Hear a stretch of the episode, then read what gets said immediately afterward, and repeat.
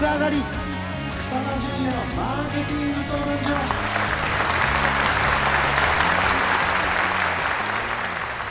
この番組は業績アップに必要なマーケティングスキルを楽しく吸収できるビジネスバラエティ番組です。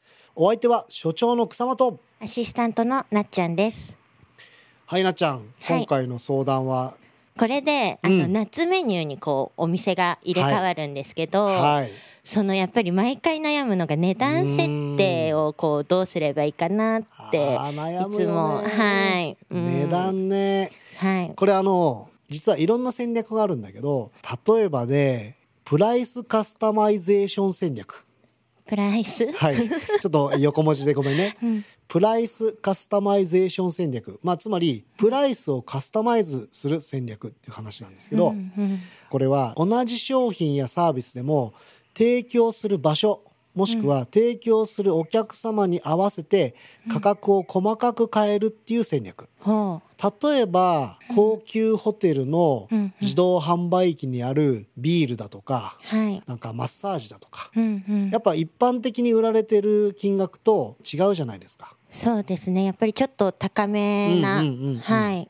だけど同じ商品サービスですよねはい。うんなので場所とかお客様によって変えていいんですようんうんうん。カスタマイズしていいんですよっていう戦略ですうんうんうん。はいって言ってなっちゃうあの僕が今度行った時にはい。草間さんだからって言って高くするのやめてね割り箸で。いやいやいやいや逆に安くしてください、はい。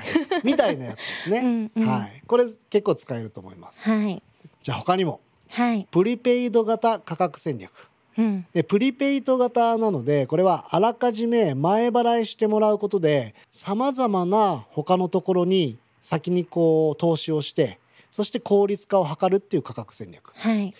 例えばこれだとそのアマゾンギフトなんかそうだよねああ、なるほど。はいはい。あれだって先に、まあ、ギフトだから買っていただいてるけど、はい使われてないじゃないですかうんだから先にお金が入ってくるわけですよ、はい。そうするとそのお金をいろんなところにまた使えるっていうところで、うんうんうんまあ、よりこう経営をやりやすくするっていう戦略だよね。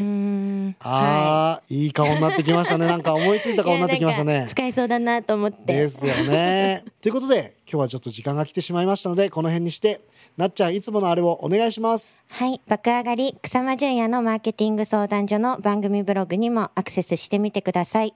カタカナで草間淳也スペースマーケティングです。さあ行こうか